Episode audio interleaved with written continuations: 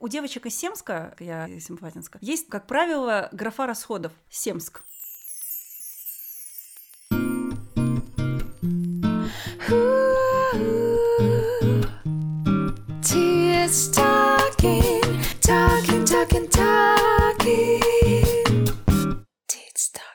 Всем привет, меня зовут Исулу Туйшебекова, я ведущая подкаста Tits Talking, и сегодня в нашем выпуске мы поговорим про денежки, про любимые всеми денежки. В гостях у меня Жанар Таланова, она много лет проработала в банковской системе, хорошо разбирается в финансах и с недавних пор ведет свой блог «Розовая копилка», где она рассказывает о том, как управлять финансами, как делать так, чтобы деньги работали на вас и не утекали сквозь пальцы. Ну, в общем, она, наверное, об этом всем расскажет сама. Привет, Жанар. Привет, Ису. Расскажи немножко о себе и о своем проекте. Я в Инстаграме завела аккаунт, он называется Pink Money Box. Почему Pink? Потому что я хотела работать именно на женскую аудиторию. Как я к этому пришла? С 2007 года я работаю в проектах по повышению финансовой грамотности, еще там, будучи сотрудником РФЦА, регионального финансового центра города Алматы. Когда РФЦА упразднили, нас всех перевели в Национальный банк и вместе как бы задачами повышения финансовой грамотности в том числе. И я когда как-то плавно перетекла в Нацбанк, и там тоже работала по проектам повышения финансовой грамотности. То есть, опять-таки, телепрограммы, книги, детские приложения. Я очень горжусь двумя своими проектами, тремя даже. Но они все детские. Это приложение в газете «Дружные ребята» и газета «Улан» на русском казахском языке. И еще один проект. Это приложение по финансовой грамотности в журнале «Ойла», научно-популярно для подростков. Мне безумно нравилось, как это делали, делала редакция, как они генерировали и оформляли материалы. То есть они и взрослым интересны, этим, и подросткам, да, для той аудитории, для которой писали. И телепрограмма «Увлекательные финансы». Все выпуски в YouTube выложены, их можно до сих пор посмотреть. То есть это делалось лет шесть назад. Там ведущие были детьми, и у нас было как бы такое бюро исследований. В смысле, они были маленькими детективами, которые расследовали те или иные дела. Получается, я занимаюсь проектами по финансовой грамотности, обучаю людей уже 13-14 лет, с 2007 года. И все это как-то вылилось в то, что я решила продолжать это все делать, но делать именно для женщин. Мне кажется, что наши женщины, они, к ним очень много требований от общества. А женщина всегда все должна. Быть э, умной, красивой, родить, выйти замуж, построить карьеру, помогать э, родственникам. Она всегда всем все должна. И в итоге где-то к 30-40 годам она понимает, что вот все годы она всем все давала, кроме себя. И когда возникают сложные моменты, там, ситуация с разводом, или вдруг муж уходит э, ну, из жизни, она остается вдовой с детьми, или в принципе просто оглядываясь назад, женщина понимает, что у нее ничего нет. Нет э, накоплений, нет ни сбережений, нет квартиры, еще чего-то, чего-то, чего-то, разные ситуации. И именно в этот момент э, идет большой путь к себе. Понятно, что вот эти вот темы «полюби себя» и так далее, вот, вот, почему очень так а, популярны, потому что в этом возрасте начинаем понимать, что мы занимались всеми, кроме себя, и в том числе деньгами. Ну и вопрос, конечно, того, что нас никто не учил управлять деньгами, это тоже остается важным моментом, достаточно актуальным. Опять-таки, в 2007-2008 по 11 включительно нам прям учителя из регионов писали о том, что они благодарили за вот, вот эти вот приложения в дружных ребятах, они за книги, потому что вообще не было методичек, вообще не было методики преподавания для детей. И они пользовались э, нашими материалами, чтобы проводить классные часы, факультативы, чтобы на основе этого хоть как-то детям рассказывать о деньгах, о финансовом рынке. Сейчас этого всего много, вообще в такой шаговой доступности благодаря интернету. Это прям радует.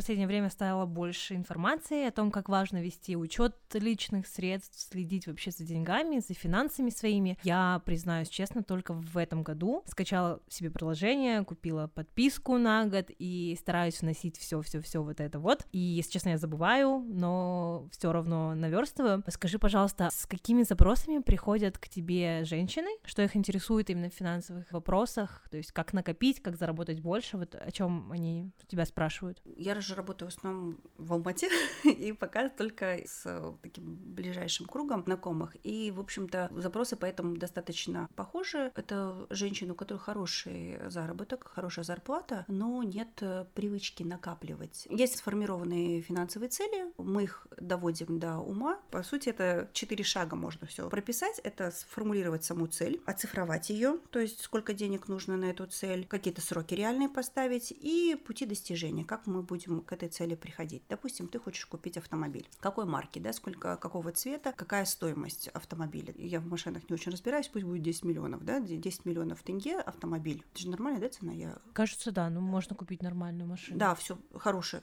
Да, нет, это хорошая цена, это большая, это, это хорошая машина. Давай Я за, давай за не- 5, не за пять- понимаю. Да, пусть будет 5 Да. миллионов. Решили покупать машину, Да, не решили. знаем. Вот, поэтому это же так и происходит. Я хочу машину. Какую машину? По какой цене? 5 миллионов или 10 миллионов? Ну, давай, давай 8 миллионов. Хорошо. Какая марка? Хочу там красную BMW, ну, к примеру. Давай узнаем, сколько они стоят в салоне, какие есть варианты. То есть мониторинг. Когда вот эта вот уже четкая картина ясна по машине, ты уже понимаешь, какими инструментами ты будешь. Ты будешь откладывать на депозите, чтобы купить через какое-то время эту машину. Либо ты воспользуешься вот этим льготным автокредитованием и таким образом приобретешь машину. Смотришь, какие банки могут предоставить тебе этот кредит. Едешь в салон. И уже такая четкая карта, дорожная карта, как бывшие госслужащие могут этими терпи- терминами оперировать. У тебя есть четкая карта, как достичь вот этой своей финансовой цели. Если это покупка жилплощади, даже своей квартиры, опять-таки определяешься, какая тебе нужна квартира. Смотришь на свои финансовые возможности. Понимаешь, что, в принципе, тебе 26 лет, да, ты подходишь под там несколько программ. Вот у нас недавно было в марте, не, не у нас, а в смысле в Алмате, объявляли проект «Алматы же старым», Да, как раз-таки там до 30 лет, если не ошибаюсь, и сотрудники социальных сфер, в том числе и журналистики, врачи, учителя, под 5% годовых, первоначальный взнос 10%, и квартира должна была стоить, по-моему, до 18 миллионов. Понятно, что это будет район, ну, отдаленный, но начинать с чего-то надо, тем более, когда ты- тебе там всего 26, ты можешь взять квартиру там в ЖК, там, Теремки где-нибудь на Первой Алмате или в Мамыре, выплатить этот кредит, а потом уже дальше расширяться. Это твоя стартовая площадка. Через жилстрой Сбербанк, вот Басыбанк сейчас э, можно тоже смотреть какие-то программы, они периодически запускают. На днях они запустили женскую ипотеку. Умай, да. У Май, да, совершенно верно. Жилстрой Сбербанк нам не платил за упоминание его. А могли бы.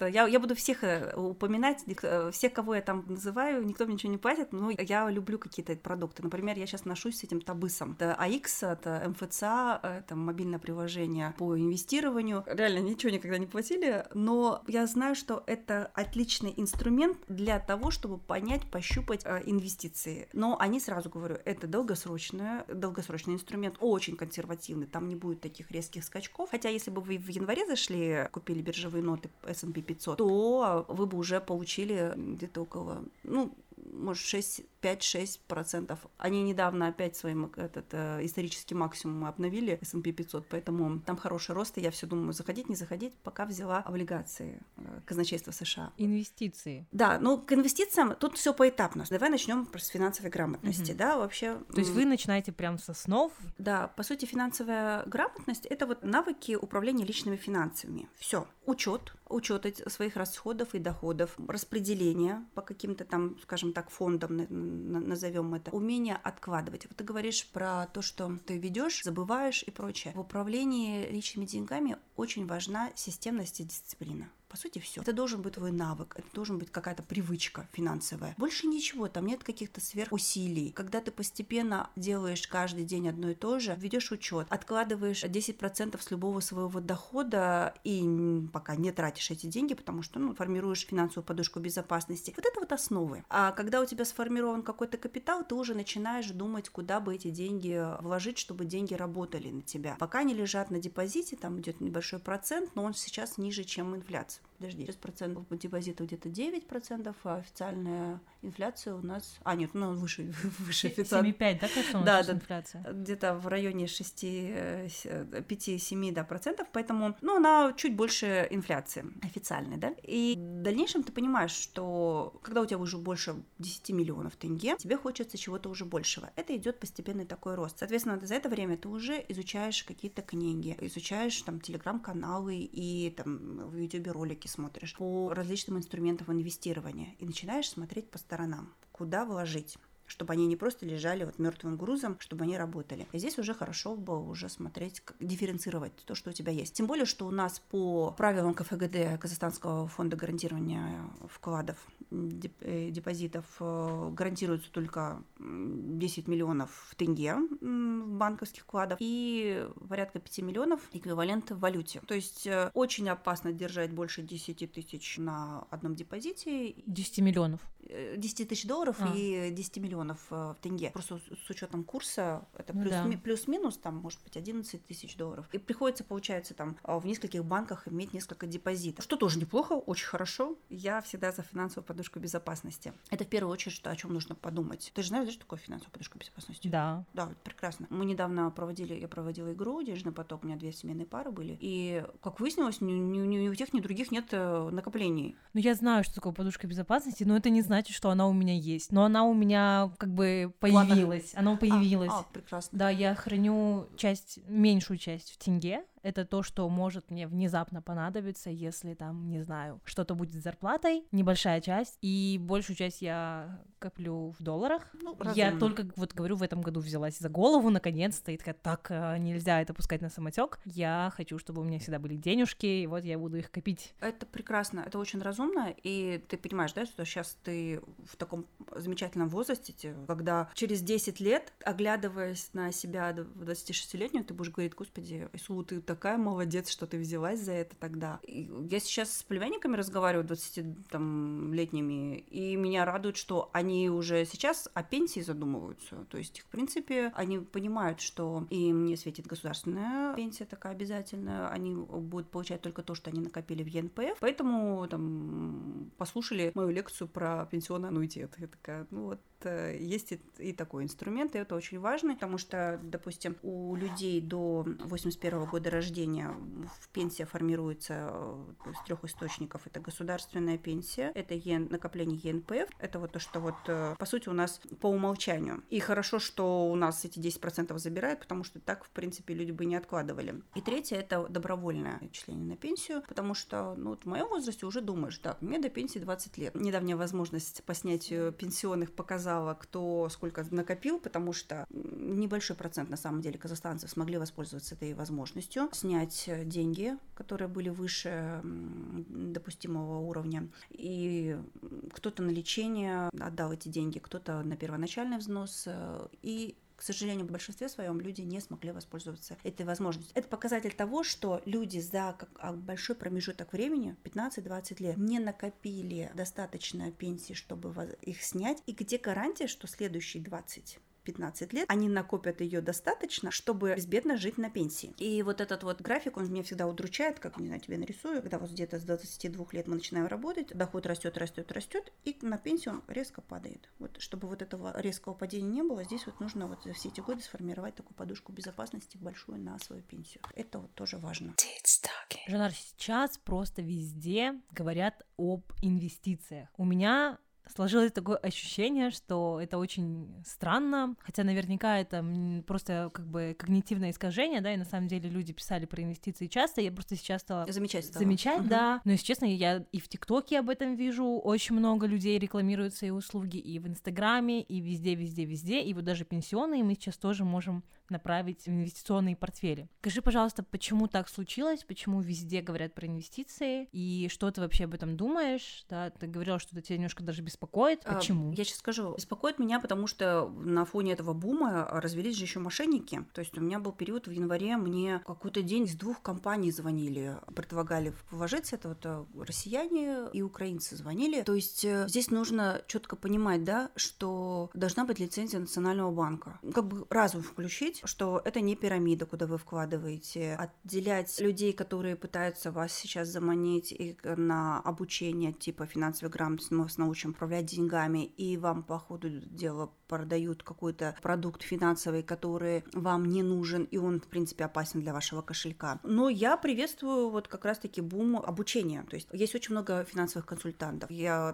фо- сфокусирована на этом, поэтому мне и Таргет предлагает людей, которые обучают. Это хорошо, пусть э, обучают э, основам финансовой грамотности. По инвестициям, по фондовому рынку здесь четкие два правила. Первое, вы туда не заходите с последними деньгами, у вас должны быть свободные деньги, то есть деньги, которые вам не понадобятся в ближайший год-полтора как минимум, потому что вы можете вложить их в бумаги, которые просядут, и они будут отрастать э, еще целый год. Я на примере Боинга расскажу. Боинг в декабре 2019 года стоил, блин, не вспомню сейчас точно, ну пусть будет 350 долларов за акцию, условно говоря. В январе у них упал самолет, они упали акции акций до 270, а потом случилась пандемия, весь мир встал, и акции упали, э, не совру, ну, очень сильно упали, пусть будет до 150 долларов, и, я сейчас график не вижу, не вспомню цифры. Там было эпичное падение акций Боинга, и вот, э, грубо говоря, с января 2020 года они до сих пор не отросли до того уровня, который они стоили в декабре 2019 года. По прогнозам аналитиков, это может случиться где-то к 2023 году. То есть, если ты сидишь в этих бумагах, тебе жалко фиксировать убыток, минус. Ты просто держишь бумагу, эти акции. Когда они отрастут, чтобы ты продала их и все-таки либо в ноль ушла, либо какую-то прибыль получила. Есть, конечно, отчаянные, которые фиксируют, вытаскивают деньги дальше вкладывают, но тут уже все зависит от психологии инвестора, трейдера и так далее. И люди, которые вложили деньги в акции Боинга, получается, они заморозили эти деньги почти на два года, да даже на три. И тут должен быть осознанный выбор, почему они это делают. Поэтому на фондовый рынок нельзя идти с последними деньгами. Должны быть свободные деньги. Это первое. Второе. На фондовый рынок нужно идти подготовленным. Почитать, изучить, какие-то курсы пройти в конце концов, да, какие-то книжки почитать. То есть не идти вслепую. Это не казино, где ты такой зашел 23 на черное и все. То есть да- должно быть какое-то понимание основ анализа, хотя бы почему вы вкладываете в эти акции. Когда основы, там люди понимают, что S&P 500 это индекс вот этих 500 бюджетообразующих компаний всего мира, скажем так, ну, Америки. И там компании, которые, ну, вряд ли там будут сильно банкротить, и это вот, это Facebook, это Amazon, это Твиттер, тот же Боинг и так далее. И вкладывая туда, ты более гарантирована, что ли, в том, что с акциями ничего в ближайшее время не случится. Но хотя фондовый рынок, он настолько непредсказуемый, что может случиться все. Это тоже нужно понимать. Поэтому, когда вам предлагают идти на фондовый рынок, типа, айда, заработаешь, прям вот сделай паузу и подумай, почему тебя так сильно туда зазывают. Надо держать в голове, что как бы последние сколько там, 10 лет, рынок рынок растет, должна же быть когда-то какая-то коррекция. Хотя в прошлом году прям сильно рынок скорректировался благодаря пандемии. Они как бы обоюдно одинаково важные. Или первое, ты должна изучить фондовый рынок, потом туда идти, и второе, со свободными деньгами. То есть это очень важно. А так, если вам предлагают поучиться, школ сейчас направлений очень много, выбирая любую, можно посмотреть по отзывам людей и так далее. Я топлю за то, чтобы люди хотя бы базу знали. Я обучаю финансовой грамотности. Я не лезу в инвестиции, то есть для этого есть более специализированные люди. Мне нравится канал Биткогана в Телеграме, я писала о нем. Вот он со- советовал, смотри на преподавателя. Сколько лет он на фондовом рынке, какая сумма у него в управлении, какие, ну, какие фонды, да, и прочее. То есть э, там нужно смотреть, э, чего достиг вот этот человек, который тебя учит. Если уж конкретно инвестициями собралась заниматься. Ну, мне сначала надо накопить эти свободные деньги. Но да, это сейчас очень многие люди стали этим интересоваться, что хорошо на самом деле, потому что я на свою пенсию вообще не рассчитываю. У меня даже миллиона, кажется, тенге нет, я проверяла, потому что работа, на которых я работала официально, именно с пенсионными отчислениями, там не такие большие были начисления ежемесячно. И сейчас у меня последние два с половиной года ИП, я плачу сама, и поскольку у ВП у меня не очень большие обороты, я плачу минимальные, короче, пенсионные отчисления, и в том числе рассматривают, как мне потом уже, когда я выйду на какое-то стабильная плата зарплаты и так далее, откладывать, наверное, больше на пенсию, чтобы жить припеваючи и в круизы ездить. Если- Да-да-да, как японские пенсионеры. Может быть, тогда будут космические круизы, кстати. Да, на Марс. Да. Дай бог здоровья Илону Маску. Э, Есть еще такой инструмент, э, он, кстати, тоже мало популярен, и я удивляюсь, потому что чем больше я его изучаю, я тем больше становлюсь его адептом. Я раньше так жилстроем на- носилась, типа, у тебя нет де- депозитов жилстрой, пойдем откроем.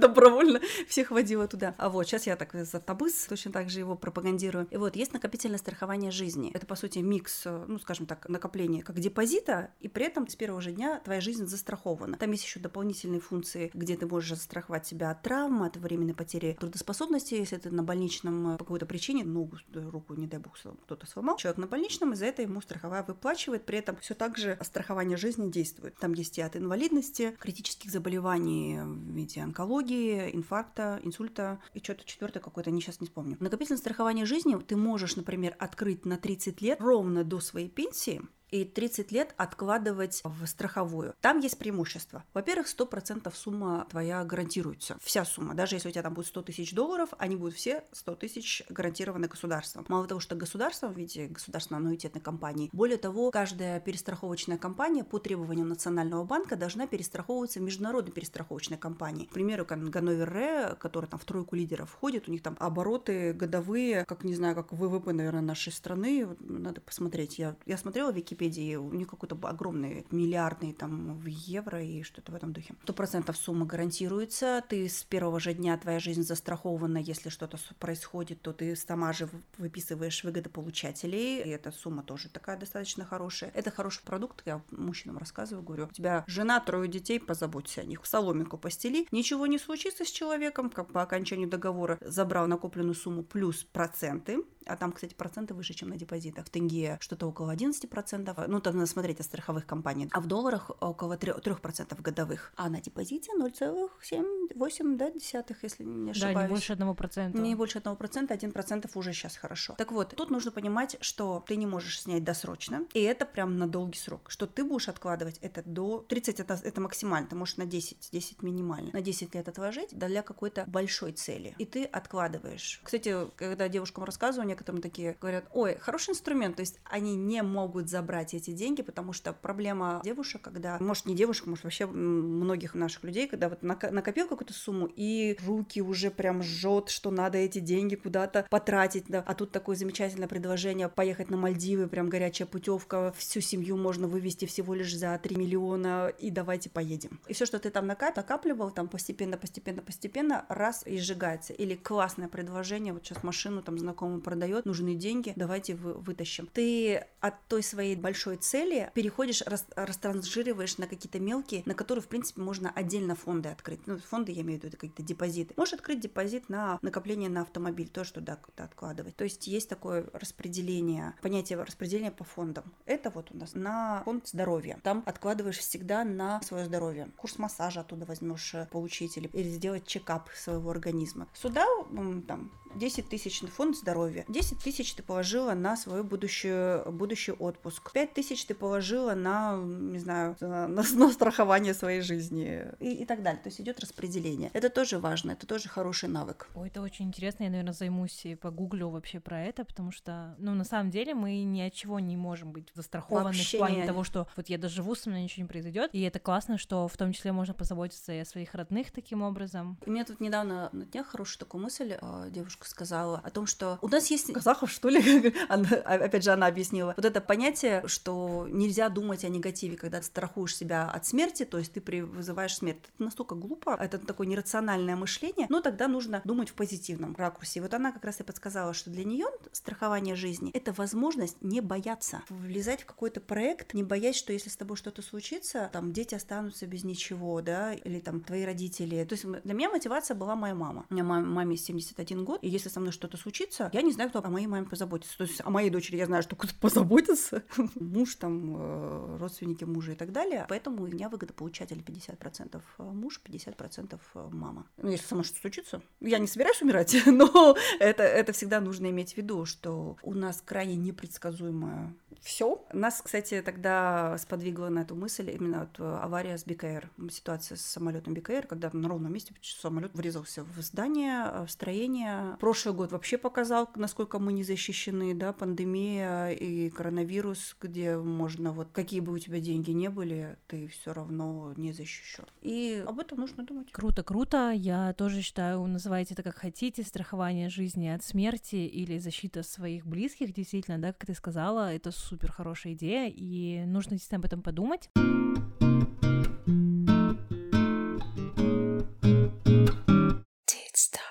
Тебе не кажется, что у женщин немного трудные отношения с деньгами, потому что в том числе их как будто бы воспитывают так, что деньги это не главное, у тебя будет Главное, муж. дети. Главное это дети, да, это любовь, это семейный очаг, а деньги, ну пусть твой муж об этом позаботится. Ой, да, это очень важно. Это меня триггерит немножко, потому что в разговоре с э, большинством женщин, а я сейчас прям последние полгода очень со многими общаюсь, выясняется, что либо у самой собеседницы, либо у нее куча знакомых, кто остался после развода вообще ни с чем. Мало того, что муж там алименты не платит, так там еще какие-то долги остаются, и потом какие-то распри и так далее. Я за счастливый брак. Пусть женщина будет счастлива в браке, но она не должна забывать о себе. В первую очередь, если там не, недополучила образование, все равно получи его, пусть будет диплом. Какой-то навык все равно должен быть. Я так горжусь нашими женщинами, которые даже в декрете что-то там придумывают, какие-то пироги пекут, какие-то что-то делают. Все равно там в Инстаграме какой-то интернет-магазин делают. И я вот, ну, я общаюсь с такими активными женщинами, и я прям люблю их. Они молодцы. Нельзя полностью зависеть от человека, которого может не стать. По разной причине, да. И ты все равно должна думать о себе. У тебя должен быть какой-то счет, какие-то накопления. Ну вот это же еще про финансовое насилие, в том числе в семьях, когда женщины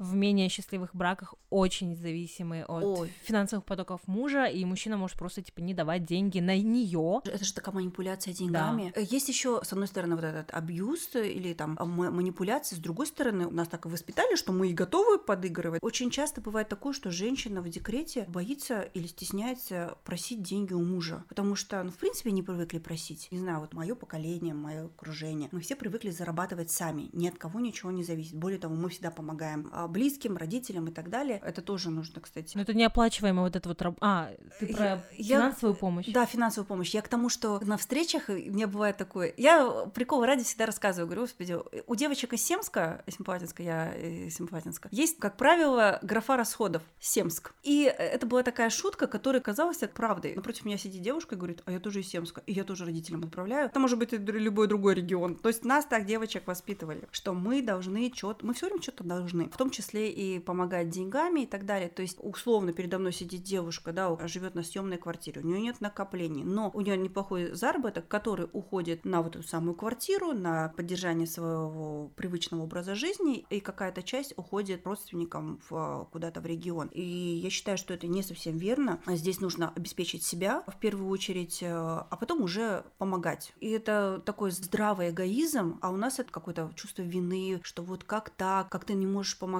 и так далее. Ну, а кто поможет вам, когда вам будет там 50-60 лет, и вы не можете все время жить на съемной квартире. Нужно обеспечить себя как каким-то жильем, да, потому что нет гарантии, что вы будете такую же зарплату получать в течение всего остального времени. Может быть ситуация, как в прошлом году, пандемия, когда все закрылось, э, не было доходов и так далее. Тогда остро люди почувствовали, как важно хоть какое-то накопление, хоть какая-то подушка безопасности, которая помогла продержаться. Ну, такие вот вещи очень сильно отрезвляют. Сейчас моих ровесниц очень сильно отрезвляет то, что им до пенсии 15-20 лет осталось. И они такие, о, блин, надо, надо что-то делать.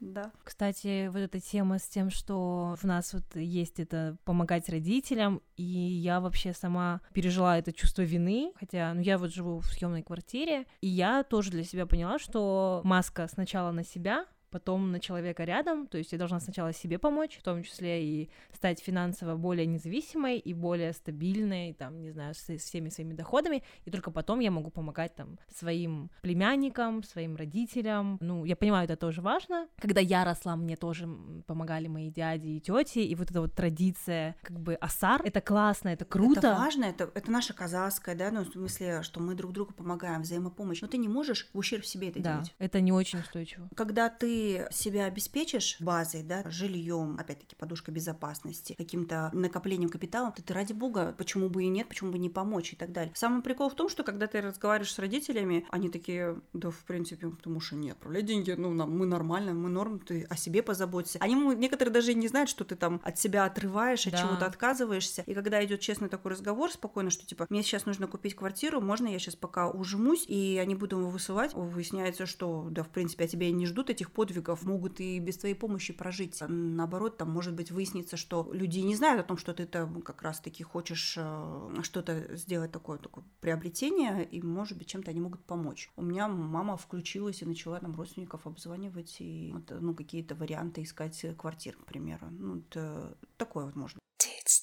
Жанар, вы с мужем воспитываете дочь. Как вообще ты в нее вкладываешь вот эти вот, ну, здоровые отношения с деньгами? Вообще, у нее есть уже копилка? У нее кошелек, она там с ним так э, ходит. Э, Мне так очень понравилось, когда Дианке было лет пять, дочке. Ей вручили тысячу тенге, Апашка. И она такая пошла к овощнику и купила нам бананы. Что-то так она так деловито открыла свой кошелек. У нее такой же кошелечек тканевый. Купила бананы, купила килограмм яблок и довольная такая добытчица пришла. Ну, у нее немножечко потребительское сейчас отношение к деньгам. То есть она сейчас копит, у нее есть какая-то цель, какая-то робота-сова за 39 тысяч. Я, мы в шоке сами, то, что такие есть цены. Ну, в смысле, мы знаем, что есть очень дорогие игрушки. Я не знаю, что это за сова, она ее где-то там углядела. И вот она методично, целенаправленно на нее копит. Каждый понедельник я ей даю тысячу тенге на карманные расходы. В принципе, я, ей не на что тратить особо, она их и не тратит, она их складирует. Вот она копит. По крайней мере, привычка к накоплению у нее есть, но она копит вот на такую цель. Не очень серьезную. С другой стороны, ну не акции же ей покупать. Пока сова, пусть будет так. Ну да, цель соразмерной возрасту, наверное, запросом в том числе. Это классно, это супер. Я помню, у меня в детстве всегда была какая-то мелочь. Э, мне давали тоже на карманные расходы, на мороженое 200 тенге, еще что-то. Я ходила в магазин, я оставляла себе сдачу, если там совсем, ну, небольшие деньги. И это, мне кажется, очень классно, когда а у куда тебя девались есть... эти накопления? Вот? А, Ты на что тратила? Я покупала подарки. Я хорошо помню, что раньше для меня это было супер важно покупать подарки своим близким, там типа на Новый год я покупала. Это классно какие-то, не знаю, органайзеры, ну вот такую фигню. По моему опросу, вот кого я вообще спрашиваю, я не знаю, насколько это типично, но достаточно частый ответ в том, что я накапливаю, а у меня кто-то их забирал потом. Родители, старший брат. И поэтому интерес к накоплению всегда он пропадает, потому что смысл копить, когда кто-то придет и заберет эти деньги. Это тоже очень важно, то есть не давать эти деньги. Это очень сложно, потому что, опять-таки, нас учили делиться. Но я же делюсь, получается, своим, то, что я от себя в себе в чем то отказывала и копила, копила. Ко мне приходил старший брат и говорил, Жанарка, нужны деньги, дай, пожалуйста. Я такая, ну, сейчас я понимаю, что не надо было. Вообще, я думаю, что у детей уже в каком-то возрасте, да, наверное, должны быть свои деньги, которыми они могут сами... А, да, это важно. Я рассказывала тебе про книгу Буды Шефера «Азбука денег».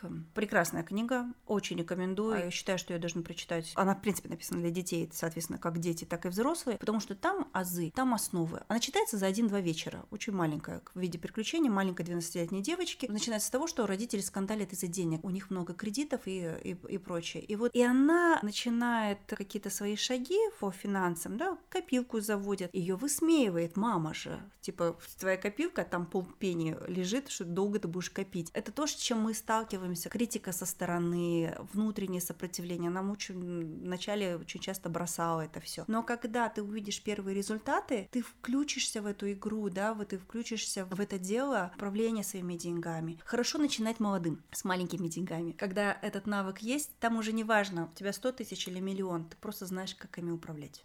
Это круто. Я недавно читала такой классный пост. Э, это авторка, кажется. Почему я не буду давать в долг брату на машину? Потому что первое, это точно не покупка первой необходимости. Второе. Понятно, что они уже вы, вытащили все свои сбережения, все деньги на покупку, раз они пошли обращаться к родственникам за деньгами на покупку автомобиля. Третье. У нас срабатывает вот это вот родственное «могут и не отдать». Ну, у нас же, блин... И не хочется вот это вот А все, она же своя, ну что тут это? И, ну и не спрашиваешь же, а ты не спрашиваешь, потому что там тебе неловко, ну, да? И, и, да, не хочется типа, давить, они, например. они же сами знают, они же потом отдадут и так далее. Есть ситуации, когда в долг надо дать, да? А есть ситуации, когда блин, ну потерпите с этой машиной, поднакопите еще и потом купите, ничего страшного. То есть прелесть наших женщин, вот казахстанских, в том, что в большинстве своем у нас э, настолько сильные самостоятельные женщины с классным образованием, которые самостоятельные, финансово независимые, но при этом у нас такой ворох этих комплексов, этого чувства вины, этих обязательств и так далее. Если бы вот это вот все вот это вот отбросить, у нас настолько крутые женщины, которые там с института работают, работают хорошо, ведут там несколько проектов, параллельно могут э, делать кучу всего, плюс при этом у них там чудесные дети, муж обласканный, любимый и так далее. То есть это микс там европейского западного образования, восточного воспитания. Я не знаю, я, я считаю наших казахстанских женщин вообще идеальными. И они не, недооцененные невозможно, прям до обидного, потому что при всей своей крутости, вот этот вот синдром самозванца, да, куча комплексов и э, неуверенности в себе, она может быть мега крутым специалистом, все это понимают, а ей вот все, все кажется, что она чего-то не дотягивает, потому что у нас там вот этот вот э, перфекционизм сидит, невозможно быть Зато идеальным. когда казахстанские женщины поймут, насколько они бэдасses, какие они крутые, мне кажется, просто, просто перевернут игру, надеюсь. Я очень на это надеюсь, потому что вот я смотрю на тех, кого я знаю, я понимаю, что, блин, ну каждая крутая в своей области. Я сейчас по имену не буду называть, там список такой, что вот еще на час. И еще есть вот этот внутренний ресурс все время делать себя круче и круче и круче. Да я говорю, же, вот в декрете сидит, она мало того, что дети там чистые, там монтессори, все эти вот э, японские развивашки, куча там чуть ли не Сухомлинского с Макаренко читают, то есть опыт всех поколений у преподавателей, плюс она там готовит, плюс э, социальное общение, и все время вот такое ощущение, что чего-то не хватает. Я не вхожу в, в общество, я бизнес параллельно не пусть... Да расслабься. Недостаточно хороша, Да. даже вот на этих оборотах. Расслабься, выспись, я не знаю, отдохни. Talking, talking, talking, talking. Talking. Как бы мы не сопротивлялись, чтобы мы об этом не думали, мы все равно живем в мире капитализма, где капитал, деньги это очень важно. Да, мы И- в, в рыночной экономике живем 30 лет, и как бы это не нужно э, откидывать. Ну, сейчас 2021, да, когда, опять-таки, мы начинали в 2007 году, я, я читала лекции бюджетникам, и они говорили, какие накопления, какие депозиты. Мы... Но это люди поколения, которые выросли в плановой экономике, которые уже 20 лет жили в рыночной, и они не хотели переключаться. Но мы-то уже поколение, которое живет 30 лет в рынке, да, и нужно понимать, что здесь уже законы рынка. Ну и, конечно, мне кажется, это еще большая работа с тем, что не надо зажимать себя, потому что, мне кажется, синдром самозванца, и тебе стыдно просить свою зарплату сделать побольше, хотя ты понимаешь, что, что ты там заслуживаешь этого, и что уже пора бы, например. В том числе это же еще про вот этот стыд, стыд денег э, и страх того, что деньги тебя испортят. Мне кажется, еще у многих есть такое, что люди боятся больших денег, или что они считают, что большие деньги это плохо.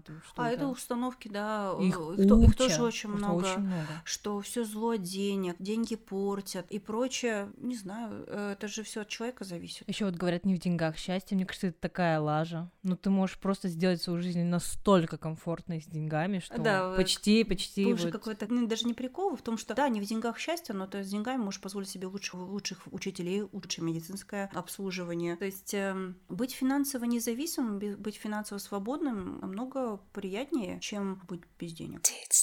Хотела попросить дать, наверное, советы для молодых девушек, для женщин, ну и для мужчин, тех э, редких мужчин, которые слушают мой подкаст. Вообще, как, с чего начинать и копить, зарабатывать, улучшать просто качество своей жизни в том числе.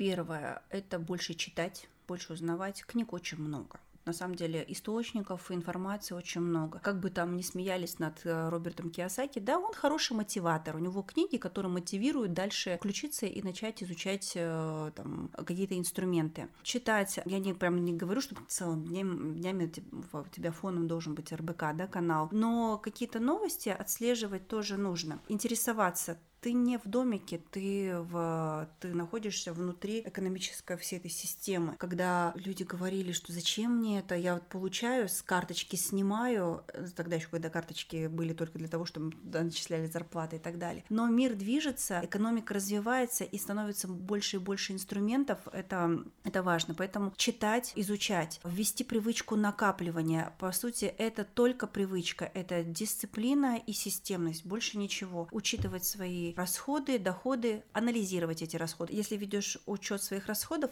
его нужно раз в месяц анализировать. Что было сделано не так? Я там не призываю отказываться от чашки кофе, да, но с любят с этим анекдотом, если ты не будешь курить, то ты купишь небоскреб. Не обязательно. Просто нужно понимать, что тебе это нужно. Окей, просто нужно чуть тогда подумать, э, где можно подсократить расходы разумно, не ухудшая качество своей жизни, чтобы не страдать на воде, жить и так далее. Можно, конечно, заработать гастрит и миллион, но лучше без гастрита и очень так это системно. В общем, системность, дисциплина, учет расходов, доходов, анализ, понимание, где можно сэкономить без ущерба качестве жизни и откладывать эти деньги. Вот этот совет э, 10% от любого дохода, он его все знают, но почему-то мало кто при- применяет. Просто в качестве эксперимента попробуй месяц, полгода и посмотри, что у тебя получится, какие накопления на депозите. Очень вообще классный Каспи в этом плане. Я бы еще хотела сказать про мошенников это прям беда-беда, учитывая, что они же совершенствуют свои способы развода. Как там у Остапа Бендера было, да, сколько там, по крайней мере, честных способов, а тут не совсем честные способы. С OLX связано очень много мошенничества. Там какая-то тоже своя схема есть, тебе скидывают ссылку, ты должна туда закинуть деньги и отправить товар. В общем, в итоге ты отправляешь товар, и тебе якобы отправили деньги, но эти деньги не доходят до тебя. У меня до смешного доходит, паранойя внутренне включается. Я даже в интернет-магазинах не всегда делаю покупки, потому что я не знаю этот интернет-магазин, потому что фишинг же еще вот этот есть, то есть могут создать сайт очень похожий, например, ну какой-то на сайт Зары, но это фейковый интернет-магазин. То есть здесь тоже нужно быть очень осторожным, аккуратным и так далее. Что еще? Да, депозит. Можно раз завести несколько счетов для разных целей, тоже как вариант. Откладывайте деньги сразу. Не так, что я сейчас все основное потрачу, а потом, если останется, оставлю. В принципе, разница между 100 тысячами и 90 тысячами не сильно большая относительно, да, но 10 тысяч вы отложили. То есть и 90 тысяч можно как раз-таки распределить на текущее время. И был еще такой совет, очень, наверное, девчачий, от, отключите все таргет, рекламу и прочее всплывающее. Отпишитесь от всех инфлюенсеров э, модных обслеживания э, трендов и прочее. Но я не знаю,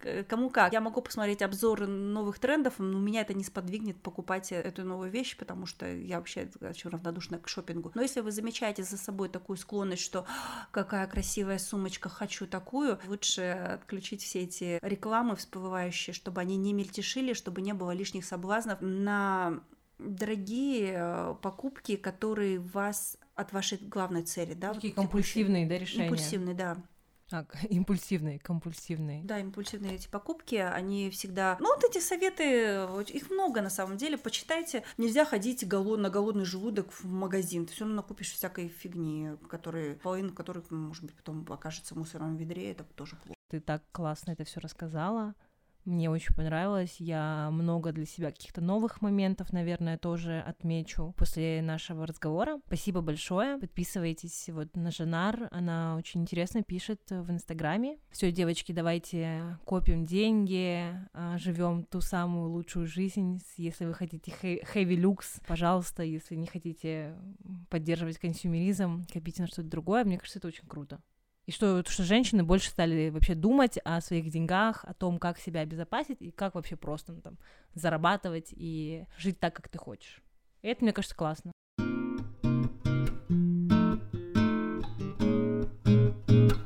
Спасибо, что прослушали выпуск. Вы можете поддержать подкаст Teens Talking на Патреоне. Ссылка в описании.